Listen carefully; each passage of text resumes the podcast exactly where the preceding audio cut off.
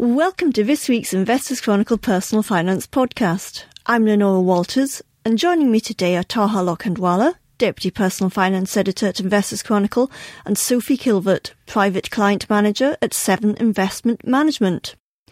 Investing has traditionally been associated with trying to beat the market. But in recent years, investors have increasingly recognised that they can make handsome returns by tracking rather than trying to beat markets. And one of the main ways to track markets, known as passive investing, is exchange traded funds, or ETFs for short. And there's no lack of choice of over a thousand ETFs listed on the London Stock Exchange. So to help you home in on some of the better choices, each year we compile the IC Top 50 ETFs. Taha, you've recently drawn up the latest version of this list. So first of all, what does the IC Top 50 ETFs list aim to do? Well, it's it's meant to be a, a, starting point for investors. So when they've decided on what they want to do, they can come and look at the list and uh, see what the best choices are for a given strategy or asset class. So we pick out the best products to help build a simple portfolio. So are you supposed to hold all 50? Absolutely not. No, not at all. As I said, this should be the this should be the second step uh, in an investor deciding how to create a portfolio. They should decide how much they want to allocate to equities and fixed income, etc., and then come and look at the list and see what are the best products that help match exactly what they're trying to achieve. Okay, so you set your asset allocation and then you look at the top 50 list to try and help you express that asset allocation. Absolutely, yeah. Now, turning to the list, um, I think, as I said, there are more than a thousand ETFs listed on London Stock Exchange. So, how do you whittle that down to 50? So, it, it takes quite a long time. And, um, you know, I'm, I'm, happy to say I spent a long time doing this and I think I've done quite a good job, but, you know, I would say that. Um, so, what we'd look at is we look at performance, how well the ETF tracks the index that it's following, the costs, the size, how easy it is to trade, things like that. And more, most importantly, uh, what decides whether an ETF makes it into the list is the index it tracks, because there's no point in being good at tracking something that you don't want to be following. So that's the, the most underlying component, the biggest underlying component. Okay, and did you do all the research yourself? Uh, no, not at all. I, that would be that would be reckless. I think um, I had a helpful panel of nine people. They helped me decide what was the best sectors to cover, what were the best ETFs, the, the providers. But most importantly, as I said, they helped me choose um, the index to track uh, and what was the best thing for at this moment in time. So specifically, what was their input? So they provided guidance on perhaps you know, how many UK equity ETFs we should have, how many US equity ETFs we should have, um, whether a product was good at what it did in the last year or so, if there was a, a better product that might be out there, things like that, you know, and, and also, you know, what are the best underlying indices that might provide the best outcome for investors. Okay, now we've been running this list for quite a few years. What changes did you make to the list relative to what was in it last year? So, out of the 50, I changed 14 this year and most of those were down to um, a replacement product being slightly better, and that might be, you know, we've written about in, in the IC several times. There's a, there's a kind of price war going on ETF. So if a product became cheaper, then it might be it might be more appropriate for investors, and also, you know, just some things have kind of slightly fallen out of fashion. So I took those ETFs out and replaced them with a better product. Okay, and are there any other reasons why you maybe kicked an ETF out the list? So one was uh, entirely based on performance. Um, it was tracking an index that the panel felt wasn't working as well as it should do, so that got replaced by a different product tracking a completely different index. What would be an example then of an ETF that you dropped from the list? So the the one I just referred to now is the SPDR S&P UK Dividend Aristocrats ETF. Uh, so that tracks the the S&P index uh, that's mentioned in the title. The problem with that index was it had it's tilted towards dividend payers, and so it it creates quite a niche um, allocation to the UK stock market but they had some problems with the index composition over the last year. They were meant to remove Carillion before it went bust, and they didn't. Mm. Um, they, they accepted the mistake there, and they've they've kind of made amends. Yeah. But the kind of mistakes that were made meant the panel had lost conviction on that method. Now you obviously dropped fourteen, so presumably you replaced them with something. What would be an example of uh, an ETF you added to the list? Absolutely, yes. So the uh, the one we've added in that I think is the most interesting is um, the iShares Global Aggregate Bond Index, and that's SAGG is its ticker. Now this one was only launched a few months ago, so that's why it wasn't included last year. Um, but since then, it has become hugely popular with institutional and private investors alike, and it's grown massively in size. And uh, the, what it does, it provides hugely broad access to fixed income markets and bond markets across the world. So that's government debt, corporate debt, and has access to you know several thousand securities. It's the best broad access you can get via an ETF, and it costs 0.1 percent, so it's insanely cheap. Okay. Now, now, Sophie, do you think passive funds such as ETFs are a good way to invest? They can be a brilliant way to invest. I mean, as Taha was saying, they can be incredibly cheap. So to get access to all those bonds that he said for just 0.1% is absolutely phenomenal. And that cost really helps when you're constructing your portfolio because obviously the higher fees you pay, that detracts from performance. They're also, I mean, as, as you said, there's over a thousand to choose from. So they offer enormous variety to track any sort of index. So they can be really good components of portfolios. Taha obviously mentioned bonds, but ETFs track far more than just bonds. So, what areas would you say that ETFs are particularly good for investing in? I'd say that the main benefit uh, for using an ETF for an investment tends to be on much more mainstream indices. So the big indices that you know, because that's where you really get the cost benefit. If you're investing in something, a much smaller index or something that's not so widely available, the cost of the ETF then goes up. And that means that actually maybe you, you might be better to look at an active fund instead. But when we're talking about investing in the likes of a big, the big UK indices, the FTSE 100 or looking in the States at, at the, the S&P 500, they using an ETF for that sort of exposure can be really, really effective. Now, thinking about, um, as I was putting them to work, how do you use ETFs in your clients' portfolios? We use ETFs quite a lot, and we always have done. Really, they they, they came over from from the United States. They were used much more in the United States, and, and sort of in the mid two thousands, we kind of started using them in in our client portfolios. And we, we use them in a variety of ways. So we use them to really allow us to flexibly allocate uh, between different asset classes because they're very easy to use. They trade like shares uh, and you can move in and out of them as and when you want. So we generally use a combination of both active funds and passive funds. And we use our active funds as more long term investment. We don't want to be moving money in and out of active managers all the time. So when we do want to make changes to portfolios, we do that through using the passive funds, which are much easier to trade. Okay, now we've highlighted quite a few virtues of ETFs, but nothing's perfect. So, what would you say were shortcomings of ETFs? So, they don't cover everything. You're never going to find necessarily an ETF to cover every single type of investment. Um, although, probably in a few years, someone will, will come up with pretty much anything. Um, what, what would be an area let's say that they don't cover just... they, they, don't cover some of the smaller stock markets around the world. And and also with some of those smaller stock markets actually you maybe don't want to cover the whole of that market. An ETF probably isn't the right sort of investment for that. So in our portfolios at the moment for example we have an exposure to frontier markets. And for that we use an active manager because for that it's much more company specific than it is country specific. So there can be a great company in, in Peru or Chile but you might might not want to own the whole of the Peruvian or Chilean index or even an ETF that covers Latin America. It's much more company specific than that. And that, that's where ETFs maybe aren't as good as actually using an active manager where you've got that human actually making, making those calls and making those investment decisions. Okay. So are there any particular types of ETFs you would resolutely avoid?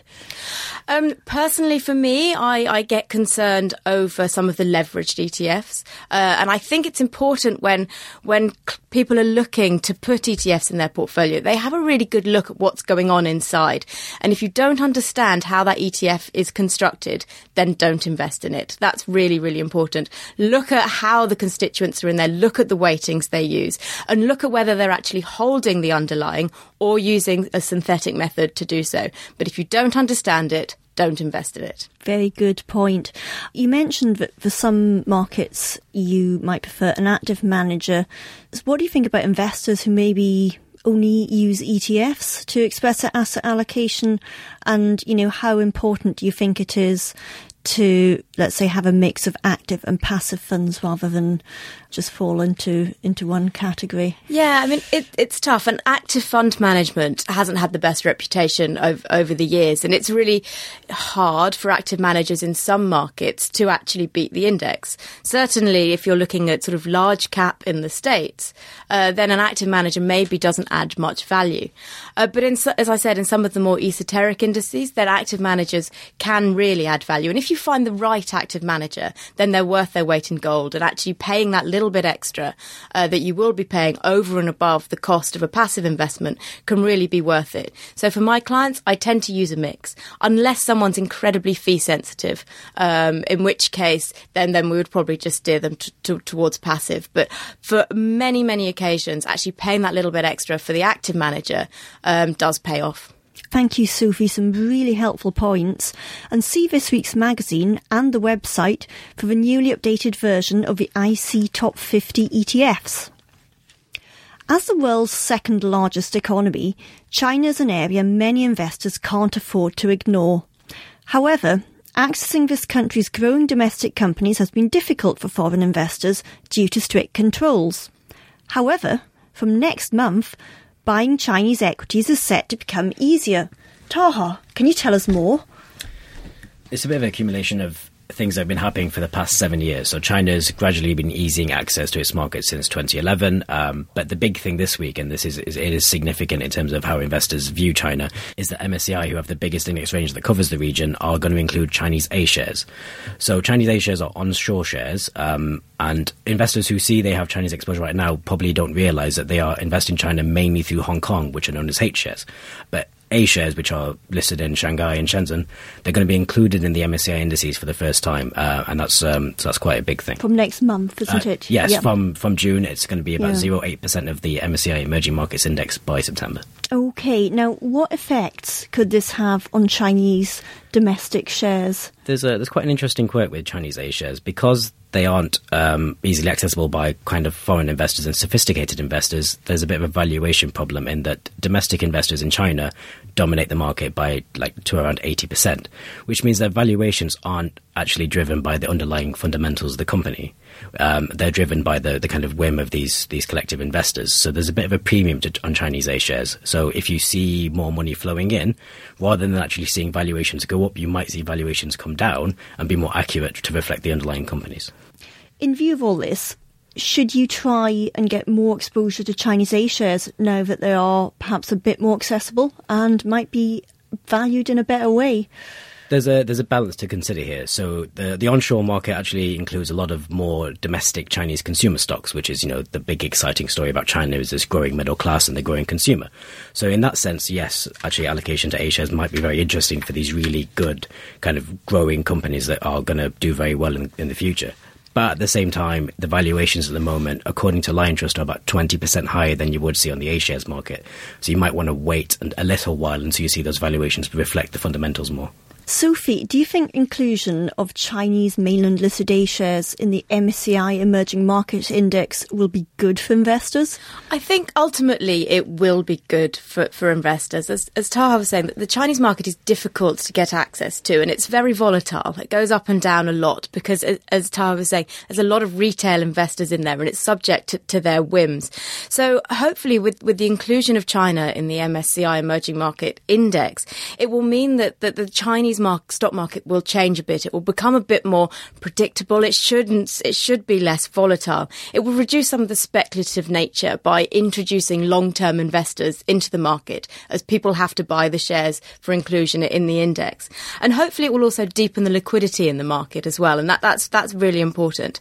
And I think the other thing that will change uh, with this inclusion, hopefully, is that it will put pressure on the Chinese regulators to actually improve the market conditions uh, in the Chinese stock market. It can be quite difficult at the moment for an investor in the Chinese stock market because the Chinese companies aren't al- always that predictable. They can they can hide a lot of their information. There isn't the full disclosure and the global corporate governance standards that we're used to in other markets. So so that should all improve and make it much easier for foreign investors to get access to, to as you were saying, the second largest stock market in the world.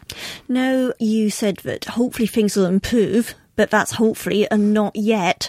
I think investors have to bear in mind in the MSCI Emerging Markets Index, suddenly there's, um, I don't know, there's some slew of shares that perhaps um, are slightly more questionable. So, what effect will it have on that index, and should investors add to or avoid MSCI emerging markets tracker funds and ETFs in view of this? Well, it's going to be very slow. Um, and there's only 234 stocks at the moment that are eligible for inclusion. Um, and they're being added in two stages in June and September. So once that process is completed by September, the Chinese A shares will actually only be about 0.8% of the, the emerging market index and 0.1% of the world index. So it's a very small part at the moment. It will grow. Um, so once it's fully completed over a few years, China could be as much as 17% of the emerging market index. But this takes a long time. So, for example, when they started to include Korean shares, that took six years, and Taiwanese shares took nine years to fully be incorporated in, in the index. So it takes time to do this. So, in terms of whether people should be adding exposure now, I don't think that the inclusion of these shares is, is any reason to suddenly increase your exposure or not. If you want that exposure to emerging markets and it forms part of your overall risk strategy and overall asset allocation, then this maybe doesn't necessarily have to change your view. And what about Chinese A shares? Is it a good time to get more exposure to A shares specifically? Personally, I would probably wait a bit, as, as Taha was saying. There's no reason to, to jump in with, with both feet now just because we're going to see the, these asset flows in. I think it will take time. And there will, while there will be a sort of 18 billion capital inflow into these shares, I'd be very nervous about necessarily jumping in with both feet at this moment. Uh, Chinese shares are always quite risky. That said, if you can take the risks and wait out the volatility, Taha, how can you, as a UK investor, get access to Chinese shares? So there's a there's a few ways as ever. Um, there are lots and lots of um, actively managed funds that um, dedicate to China. There's some ETFs that do so as well. In fact, we include a a, Chinese A share in the top 50. Um, so do have a look at that if that's the way you want to do it. But also there are Chinese managers, there's emerging market managers, and um, kind of Asian equity managers that all include China in their in their mandate. Okay, now you mentioned um, there's an ETF, but we did also say earlier that sometimes in some markets active can be better. So in China, should you go active or passive? The general consensus, kind of as, uh, Sophie was saying, is you should probably go active here. Um, it's if you speak to the more professional investors and wealth managers and stuff like that, they, they all tend to favour active in this region. There are corporate governance issues that you have to consider for each individual company, and you you can't really take those those decisions via an ETF or passive investing. Okay, and what kind of active fund should you go for? Uh, so as I said, there's a, there's a few at the moment. I would probably recommend going via an emerging market or an Asian manager rather than going for a dedicated China fund. It's a, it's a very risky bet, uh, and these these funds and underlying shares can be very volatile. And if you give go to an emerging market or an Asian manager, they're more able to decide what's the best amount to allocate to China at any any given time with that in mind, there are a few that um, are heavily weighted towards China. So if you are really convicted and want access to Chinese shares, then there's a few that have, you know, some as much as 40%. Okay, and so what will be a, a good regional fund with which to get um, uh, exposure to China? So one I like is um, the Veritas Asian Fund. It has about 37% in China. It's spread across Asian, developed and emerging markets, and you know with a good allocation to China. But the reason I like it actually is because it has 28% in consumer stocks, and you know that's one of the real growth stories in China that people are talking about more and want to get access to. Sophie, what are your favourite ways for getting your clients exposure to China? I would say I absolutely agree. Direct investment in China is very difficult, uh, and Chinese shares can be very volatile. So when we look to get exposure to China, we tend to look at doing it indirectly. So either, as you say, using a, a broader Asia index or an Asian manager, looking at Korean stocks, looking at Taiwanese stocks, who do a lot of importing and exporting from China. So that's quite a good way to get that investment. And generally, as as the demographic in China changes as we have this burgeoning middle class and they're spending more. Even just looking at some of the big multinationals that are really selling into China, the likes of Nike, for example, really have that Chinese focus. And that can be an, a reasonably effective indirect way to get exposure to China without taking too much risk. Okay. Now you mentioned you um, quite like using, I suppose, broad regional Asian funds. So, what kind of investors are they suitable for, and is any particular broad regional Asian fund that you like? Um, if we look at the, the sort of good managers, I mean, they're emerging markets are always um, at the riskier end of the scale um, because by the very nature that their, their economies are developing. Um, so we generally look to to have higher exposures, obviously for those clients of ours that, that are happy with higher risk. In terms of uh, other broader Asian managers that we might use for clients, the likes of the First State Asia Pacific Leaders Fund uh, has always been a very good fund that, that, that we've used. Okay, thank you, Sophie. Some really helpful suggestions. And see this week's big theme in the magazine or on the website for Taha's full report on investing in China.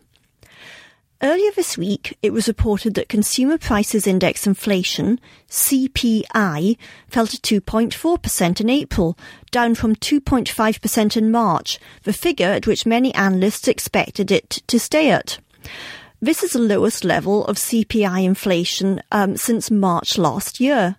Sophie, a big concern for savers and investors is inflation erosion. So is it a good thing that inflation has fallen? Well, the, the impact of inflation falling, uh, actually, while it does mean that investors don't have such a high hurdle rate to keep their uh, investments and their savings up with inflation, the other thing that it affects, obviously, is the Bank of England's interest rate decisions.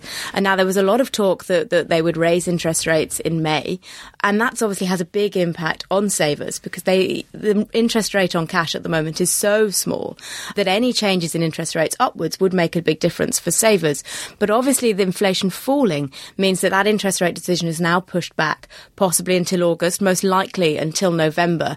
So while inflation falling uh, is good uh, in terms of the fact that they don't have to get such a, a big rate to, to ensure that their savings keep up with inflation, it does mean that, that, that interest rates will rise at a much slower pace.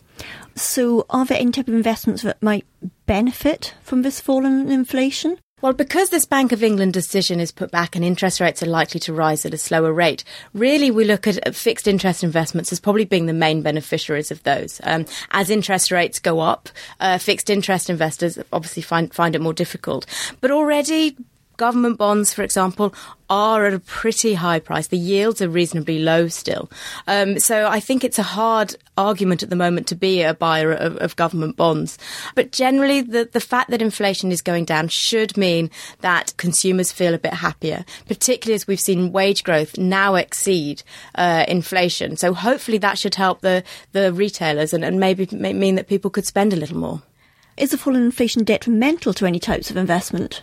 It's obviously detrimental to the likes of index linked bonds, which are linked to the rate of inflation. So anytime inflation falls, then the capital value and the coupon that you get from index linked bonds will fall. But they do add a reasonable amount of protection and diversification into people's portfolios. And if we are in an environment where we think that inflation might be at this sort of sticky level for two and a half percent, or might even go up over the next few years, as we've seen sterling fall again uh, and oil prices rise, then uh, they can form a really good part of people's portfolios still in view of um, all this, you know, um, some investments possibly benefiting, some not doing so well, should investors change their asset allocation purely on the basis of changes in inflation? No, I don't think I don't think anyone would need to do that. It's a it's a very small uh, fall in inflation. And Andrew Sentance, Bank of England, said that he expects this this two and a half percent to to be around with us for a while. This inflation probably isn't going to fall back to the two percent that the Bank of England is mandated at for a while. Um, as I said, oil prices is going up that's being reflected on the forecourts and, and people's petrol prices going up. Um, so that will feed through to, to inflation. And, and I don't think that, that this small fall should have any impact on, on investors' long term portfolios. Thank you, Sophie. Some really good points again. That's all we've got time for today, but you can read more on ETFs, China, and how to deal with inflation in this week's issue of Investors Chronicle and on the website. Thank you for listening and have a good weekend.